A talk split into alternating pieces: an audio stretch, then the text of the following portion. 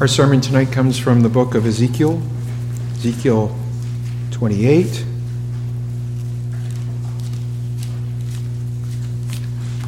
We took last week, I think, verses 1 through 19. This is where God the Holy Spirit inspires Ezekiel to preach against the leader of Tyre. You remember from last week that the first section of that section deals with the earthly king of Tyre. God says, I'm going to put you down. And then in the second section, he moves from speaking of the physical king to the symbolical king, which is the devil. And so behind, we saw it this morning, dealing with the subject of spiritual warfare. Before all of the human antichrist rulers, obviously, is the devil. And we're going to move on from there, and we're going to look at a word of judgment against Sidon, but in that word of judgment against Sidon is really a promise to Israel, and that's my hope tonight, is to perhaps end the Lord's day on an encouraging word. At least that's my intention. Ezekiel 28, verse 20, hear the word of our holy God.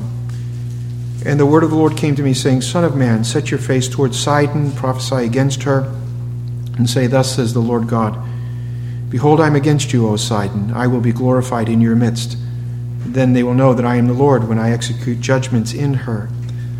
I will manifest my holiness in her. I will send pestilence to her and blood in her streets. The wounded will fall in her midst by the sword upon her on every side. Then they will know that I am the Lord. And there will be no more for the house of Israel a prickling briar or a painful thorn from any round about them who scorn them. Then they will know that I am the Lord God. Verse 25. Thus says the Lord God, when I gather the house of Israel from the peoples among whom they are scattered, and I manifest my holiness in them in the sight of the nations, then they will live in their land which I gave to my servant Jacob. Then they will live in it securely. They will build houses, plant vineyards, and live securely. When I execute judgments upon all who scorn them round about them, then they will know that I am the Lord their God. Amen. Let's pray. Holy God, we are so thankful for your word. It is a light and a lamp unto our path. It shows us the evil of sin, the guilt of sin, the ugliness of sin. And we're so especially thankful, Almighty God, that you have given us your Bible to present us the answer for our sin, the person and the work of the Lord Jesus Christ. We're so thankful for the gospel promise. Help us to see, Lord God, that your eye is on the sparrow, that your eye as the husband of the church is always upon the church, and that you will regather your people from every land of affliction that they abide in. And someday, very, very soon, we will be gathered around the throne of the Lamb. Even so, Lord Jesus, come quickly. Amen.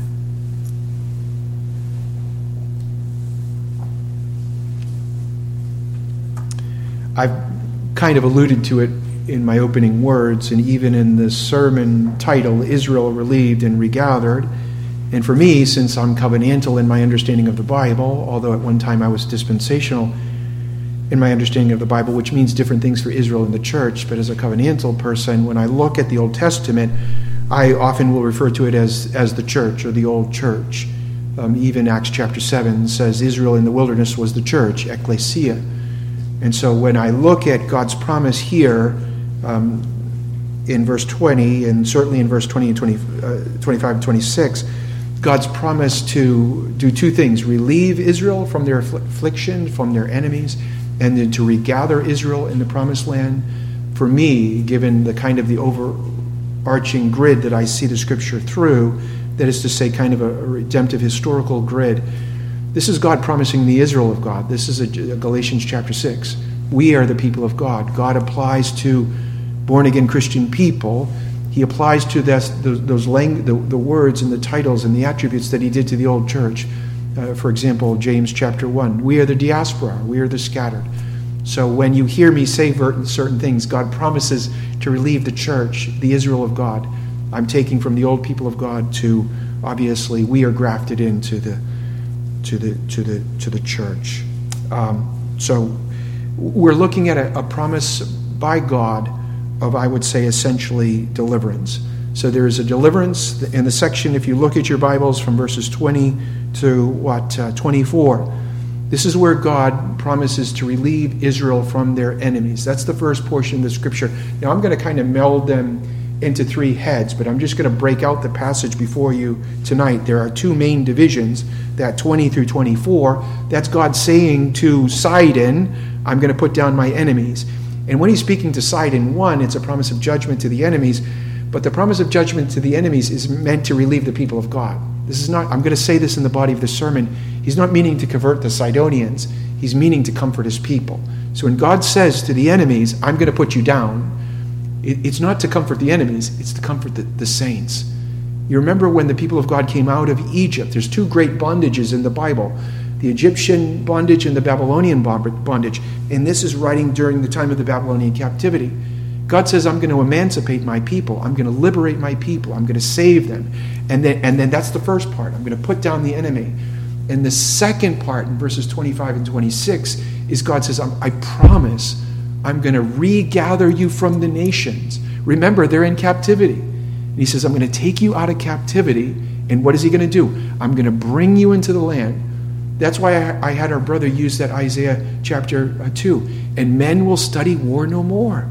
And I prayed it, and they're not going to kill or harm on my holy hill. When will that happen, beloved? When will that happen? When will the people of God never be subjected to war? No more. No more death. No more tears. When will that occur? When the Prince of Peace comes back. And so those are the two divisions, and I'm going to kind of weave them together in the body of the sermon, but I want to look at this under three heads.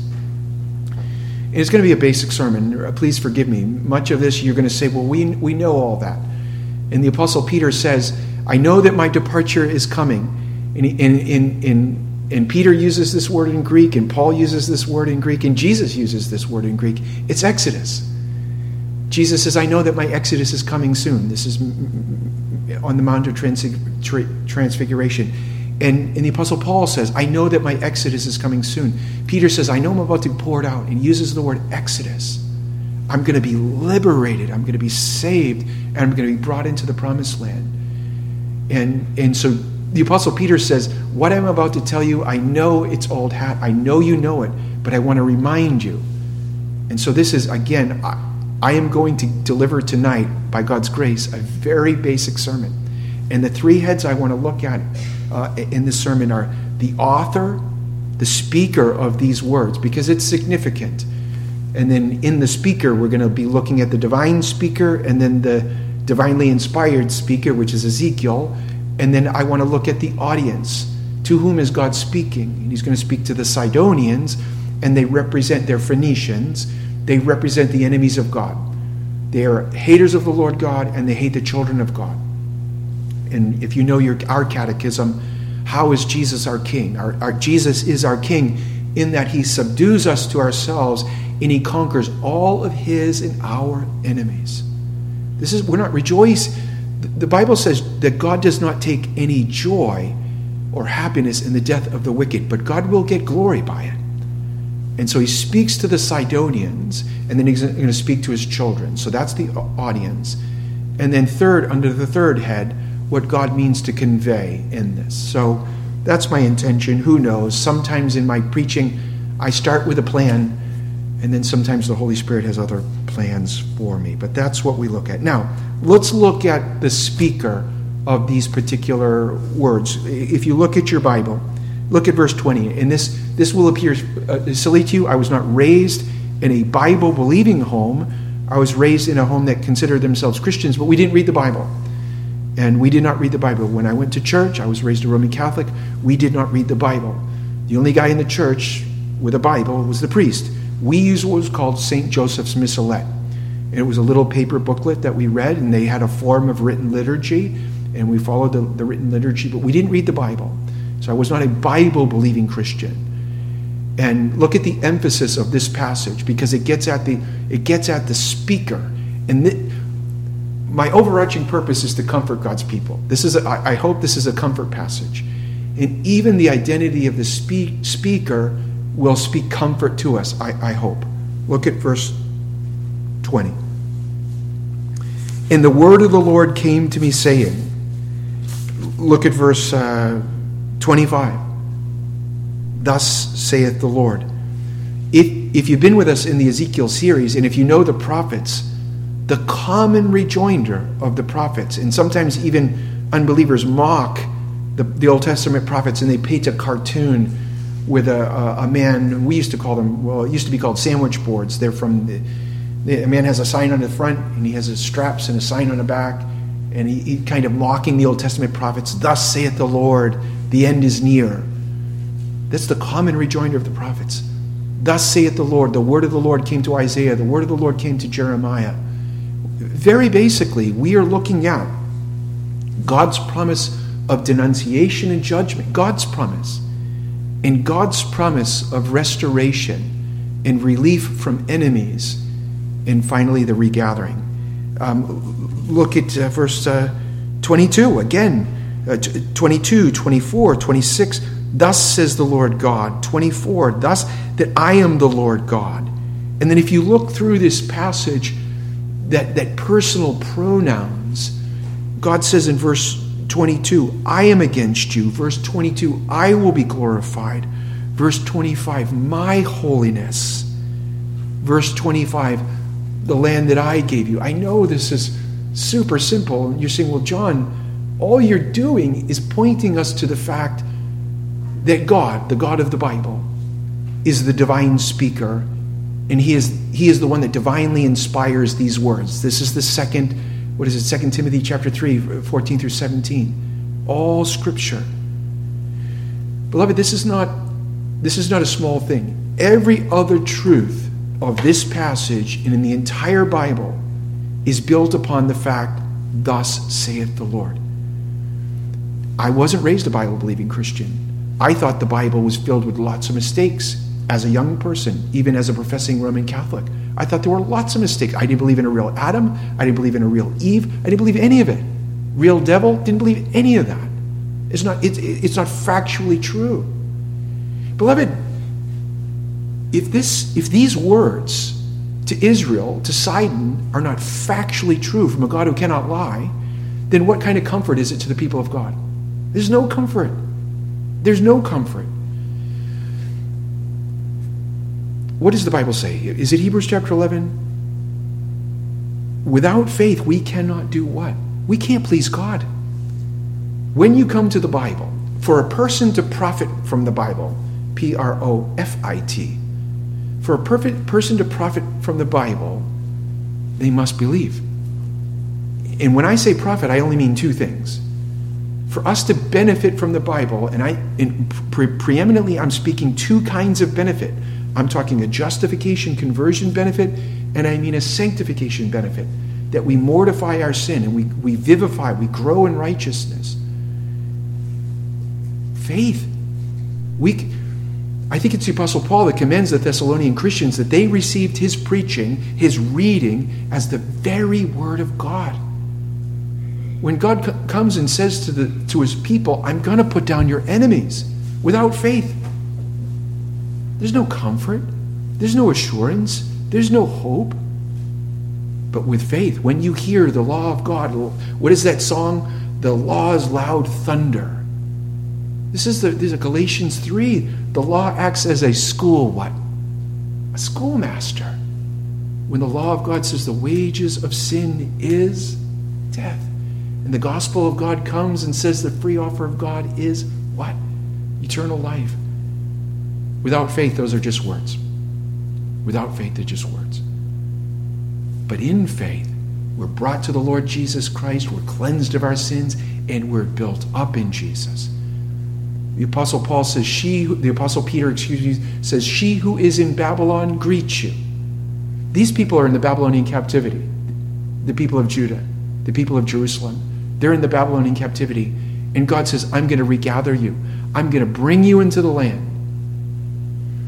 Beloved, when you read the word of God, do you derive comfort? Does it comfort you? Where do you go when the enemies, in this case the Gentiles, the haters of the Lord, the haters of the Lord's people, they act as briars and thorns to your eyes? Where do you go? Where do you go? My mother passed away on Monday, and I've been going through some difficulties. And this is very strange because I turned 58 the other day. And this, I wasn't prepared for this because I didn't think that this was me. I wanted to talk to my mother. Here I am going through this afflictive providence, which is quite painful to me. And I found myself the whole week, I wish I could call my mom. Why? Because I want to talk to the person who comforts me, because her words comfort me. Where do we go? When our mom is gone, when our dad is gone, where do we go? And even when my mom was here, she couldn't fix what I needed her to fix. We go here. We go to the Word of God. And I know we're moderns, we're enlightened, and all of the modern so-called enlightened atheists, and they're not really atheists. No one's really an atheist. Paul says in Romans 1 and 2, they know there's a God. They look at you and think, you're a Bible believer? You believe the Bible. You believe the Bible is the Word of God. From Genesis 1 to Revelation 22, you believe the Bible is true. What do you say? Yeah. I believe everything's true. I believe everything's true. And we come to the Word of God and we believe. And there are certain times that we come to the Word of God and we struggle with belief. And then what do we say? Lord God, I believe. Help thou my unbelief. And so these are the words of God.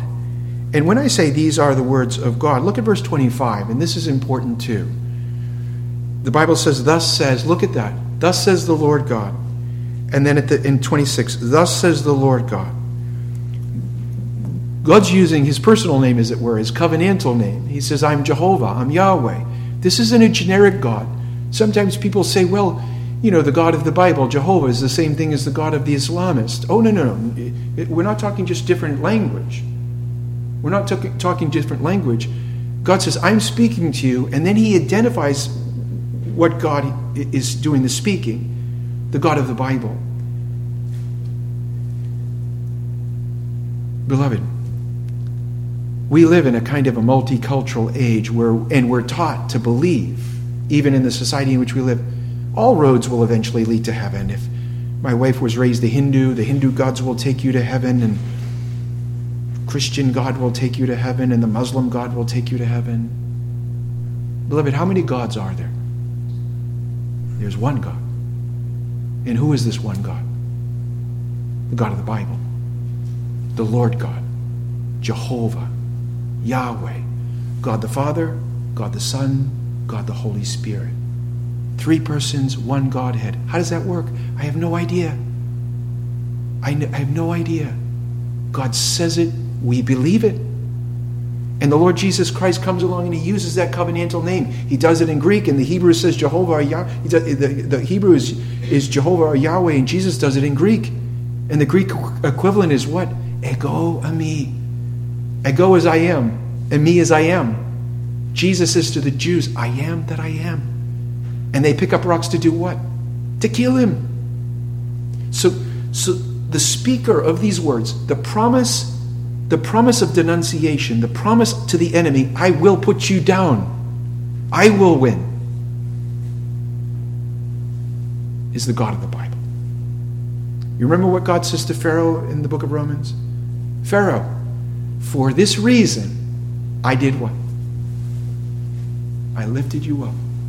For what purpose? To knock you down. To knock you down. To reveal my power in you. Before whom? One, before the enemy of God, but not to convert him. Ultimately for what? The comfort of God's people. Did the children of Israel free themselves from slavery? Did they do it? No, they were a bunch of slaves. For 430 years, they couldn't emancipate themselves. And who emancipated them?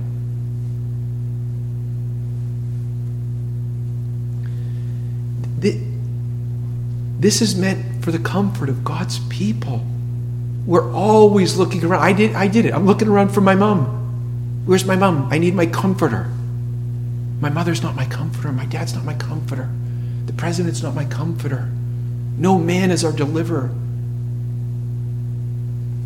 God says, don't trust in the power of princes. Don't put your trust in the strength of a horse's legs. This one. God says to the enemy, I will win. I am the God that is, was, and will always be. The Lord Jesus Christ is the one without beginning, the one without end, the one that always will be. And he is for us. He's saying to his church, to his bride, the battle is not yours. We're fighting, they're fighting, but the battle is not ours ultimately. And when the enemies are overwhelming to us, we have won. What does the Bible say? God says, the foolishness of God is wiser than the wisdom of men. The weakness of God is stronger than the strength of men. So this is the one who's speaking. And beloved, sometimes I think like this, perhaps it's a little silly. I do say, I wish I could see Jesus. I so want to see him. We walk by faith in the Son of God. We live on the Word of God. Jesus says to the devil, we live on the Word of God, Matthew 4:4. Everything that comes out of his mouth, we live on it. And that's what God is teaching us. Live on this Word. Live in this promise to the promise of judgment to the enemy, the promise of liberation and regathering to the friends, to the children. Live on the Word of God. But beloved, is it easy to live on the Word of God? Is it easy? We want to see it. We want to see it so bad. Can we imagine? I guess we could. I read a J.C. Rowell sermon that he said, let me take you in your mind's eye to such and so. And he was taking people to a hospital and to an insane asylum in this example. So I think if J.C. Rowell can appeal to our imagination, I'll try. Imagine if Jesus Christ stood before us and we could see him. And he said, I promise I'll put down the enemy. And I promise I'll bring you where I am. And you could see him say it. How would you live the remainder of your days? How would you live? Wouldn't you wake up in the morning when life was difficult and think, my Jesus, who is truth personified. Jesus says, I am the I am. This I am has promised me and he cannot lie. There's a view, I've mentioned it before, it's obnoxious, it's called open theism. People think that they're cutting edge and new in theology. It's always dangerous to be new in theology, by the way. It's the idea that God could lie. There are people that call themselves Christians that say God can lie. I can take a guy milking a cow who can read the Bible and he can answer that smart guy who says God can lie. What's the answer? God cannot lie, he's truth personified. If we could see truth personified in the flesh, glorified, telling us all of the enemies will be gone one day. They're not going to be a thorn to you. No more briars. And you're going to be where I am. Oh, beloved. And the second speaker that we have, obviously, is the prophet Ezekiel. And you think, well, Pastor John, that's so self-evident. I think it is self-evident a little bit, but in another way it isn't. Most often, God does not speak to man directly. Most often, he speaks through a mediator, through a spokesman. The Bible says in the book of Ephesians that the church is built upon the foundation of what? The prophets and the apostles. Most often, God speaks to us, his people, through the lips of his chosen man. And that's significant.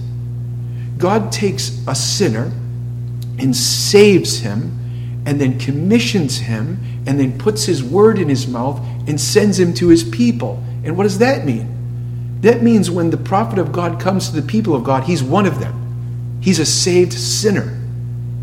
We have to receive the words of a saved sinner that are proclaiming the perfect words of God. And that's very important. The Bible tells us in the book of Judges that people were doing what? What was right in their own eyes. You remember Korah's rebellion? Remember Korah's rebellion? And what did Korah essentially say? Moses, are you the only holy person here? We're as good as you.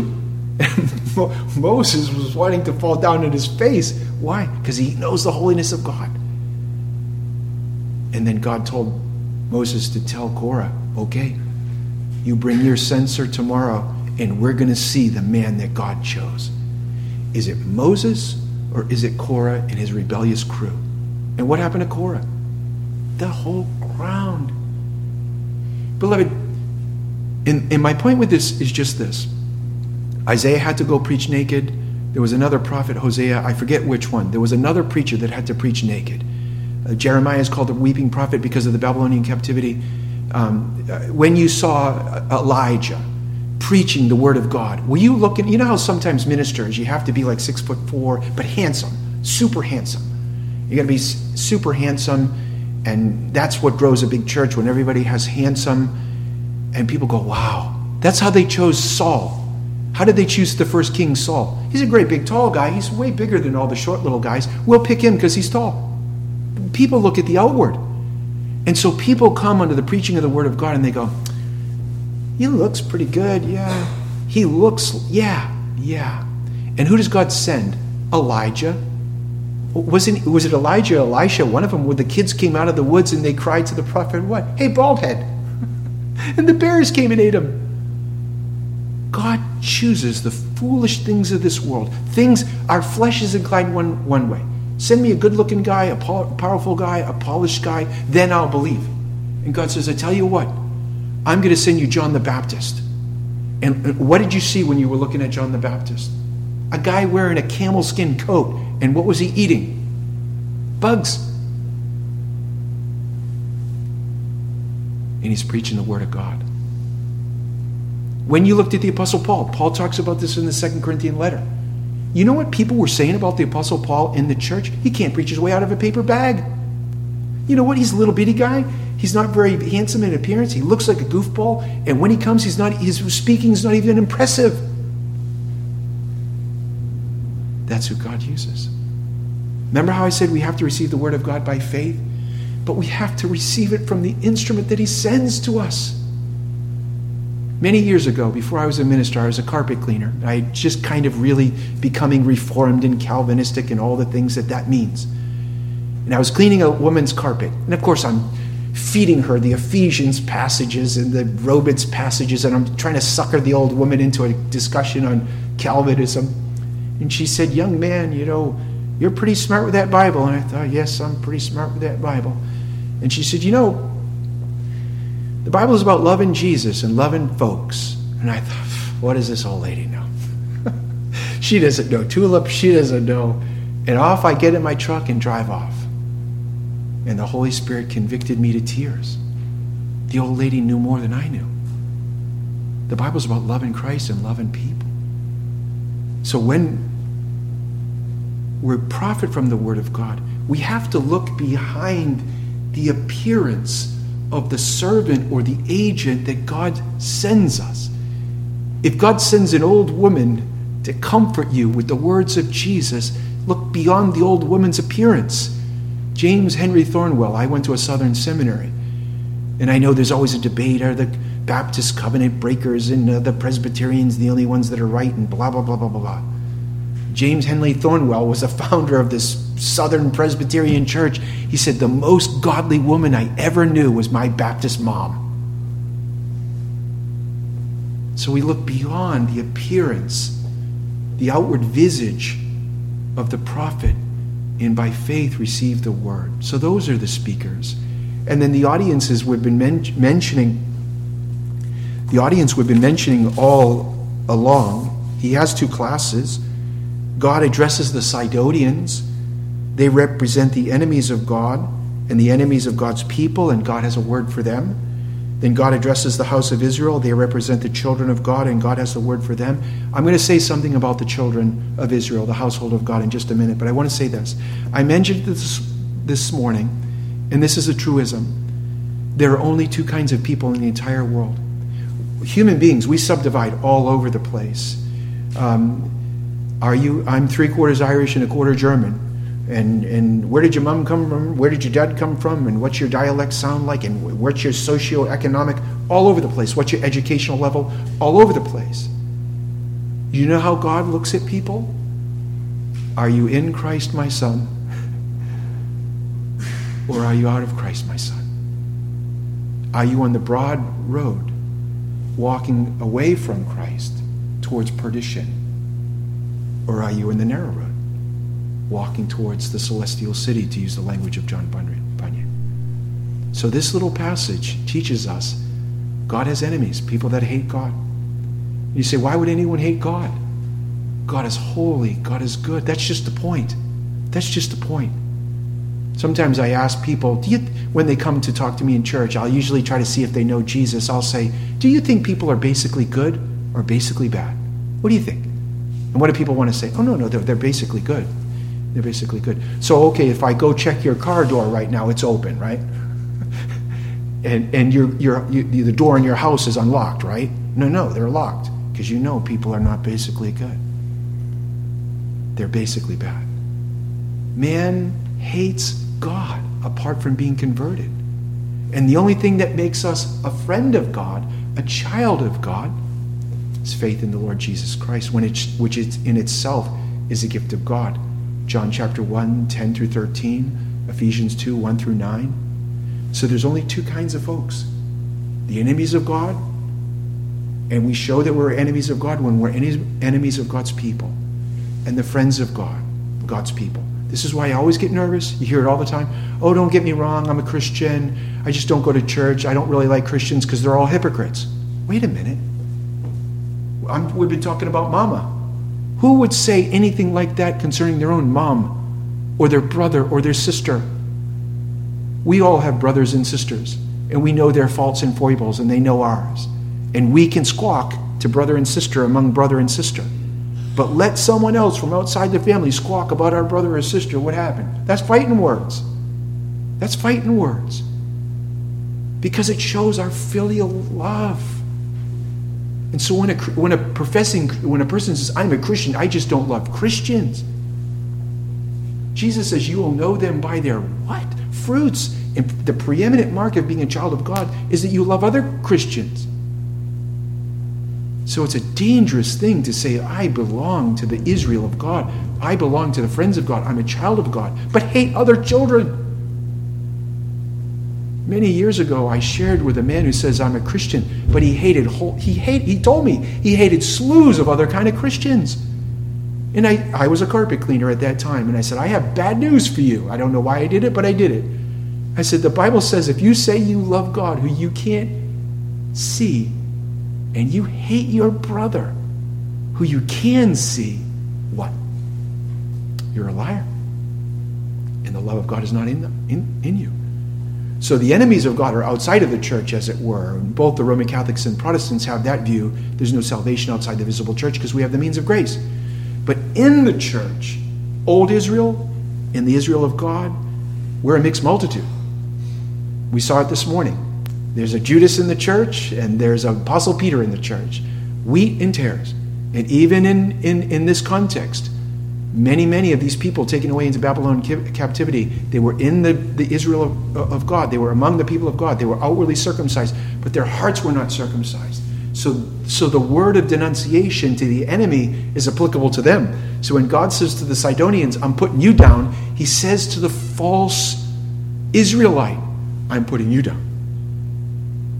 I'm putting you down. Someone said to me the other day over a grievous sin, not a church member. I talked to lots of people on lots of occasions. And he said, yep, I've repented. I repent. Yeah, Jesus is going to forgive me. The other person has to forgive me. I repent. Does Jesus forgive lying repentance? If you lie, I'm really repentant. I'm lying. So the person that's in the Israel, the outward visible household of faith, and they have no faith, they're going to get what the Sidonians get. They're going to get judgment. But again, the word of comfort, I would argue, is to the true believers among the people of God. Read Hebrews 3, Hebrews 4. Now, we mentioned this maybe last week, I can't remember. When God says, so the chapters 1 through 24 in Ezekiel is God's word to Judah, Jerusalem specifically. And then from chapter 25 to chapter 32, he's speaking to the Gentiles. Now here, when he says to the Sidonians and their Phoenicians, their ship-going, ocean-going kind of people, they're rich. If you remember, we were looking at the denunciation of Tyre. They're rich, they're wealthy, they're wealth worshippers, they're idolaters. The Sidonians were worshippers of Ashtoreth, a female goddess, fertility and so on, with gross licentiousness and all kinds of things like that. When we look at these people and God says, I have a word for you, I'm going to destroy you. Sometimes as Christians, because we focus on the love of God and the mercy of God, which we should, and I hope that I do, we forget that the word of God has two purposes for it. Or the gospel has two aromas. God says in Isaiah chapter 8, he says elsewhere, that when my word goes out, it won't come back to me empty and void. And the Lord inspires Paul to say, when one person hears the gospel and the Holy Spirit's not accompanying it, it's an aroma of what to them? Death. And when another person hears it, accompanied by the Holy Spirit, and they believe it, it's the aroma of life. And we forget this as moderns. We forget. I would argue that our view of God is shaped more by modern society and less by the Bible. The God of the Bible is a holy God. He says it. They're going to know that I'm holy. He says it again. They're going to know that I'm holy. The enemies are going to know that I'm holy. And holiness carries a twofold idea in Hebrew. It carries the idea of transcendence. He's other. He's above his creation. And then it carries with it this sense of ethical purity. And even as a born-again Christian, cleansed by the blood of the Lord Jesus Christ, we understand holiness this bit. Is sin grotesque to you? Does it turn your stomach that you want to vomit? No. Why? Because of the remnants of sin. Is sin utterly abhorrent? This is infinitely holy God. Yes. God says to the enemy, you're going to know I'm holy. And God says to his child, and you're going to know I'm holy. But we're going to know his holy in a little bit different of a way. This is Romans chapter 9. When God has two vessels. Remember the vessels he has? God says he has a vessel of mercy, and he has a vessel of what? Wrath. These Sidonians, these Gentiles, these enemies of God, strangers to the covenants of promise, they prove it by the hatred of the people of God. God says, I'm going to glorify my justice in you. We don't think like that. And I'm not saying that we take any pleasure, we're glib with it, but God says to them, someday I will be glorified in you. When you will say from your own lips, Jesus Christ is Lord, and you'll hear, depart from me, you worker of iniquity. And God says to this other class of people, and you will know the holiness of the Lord. You will know his holy mercy. And the justice that he has on the enemies of God magnifies the mercy that he has on us. Can you imagine standing on the last day, which this is ultimately pointing forward to the day of judgment and the time of restoration? Can you imagine standing there in a line knowing that you have sinned sins of a grotesque fashion, only to hear, come, well done, blessed, forgiven. And then you see others that have lived in your sin, but they died in their sins. Here, depart from you. That magnifies this. Beloved, the hope for the Christian, the ballast for our souls in this world, were the thorns, the enemies. Will we finally, you and I, as lovers of Christ, will we make it through this world? Will the Babylonians, will the unbelievers, will the Sidonians crush the church of Jesus Christ? Will they be victorious against you? No weapon formed against a lover of the Lord Jesus Christ will prosper. None. And someday, all of us, all, from every tribe, tongue, people, and nation, will be gathered out of this Babylonian captivity, and we're going to be gathered up to our Lord Jesus Christ. Men will beat their spears into plowshares and study war no more. May God be pleased with the preaching of his word.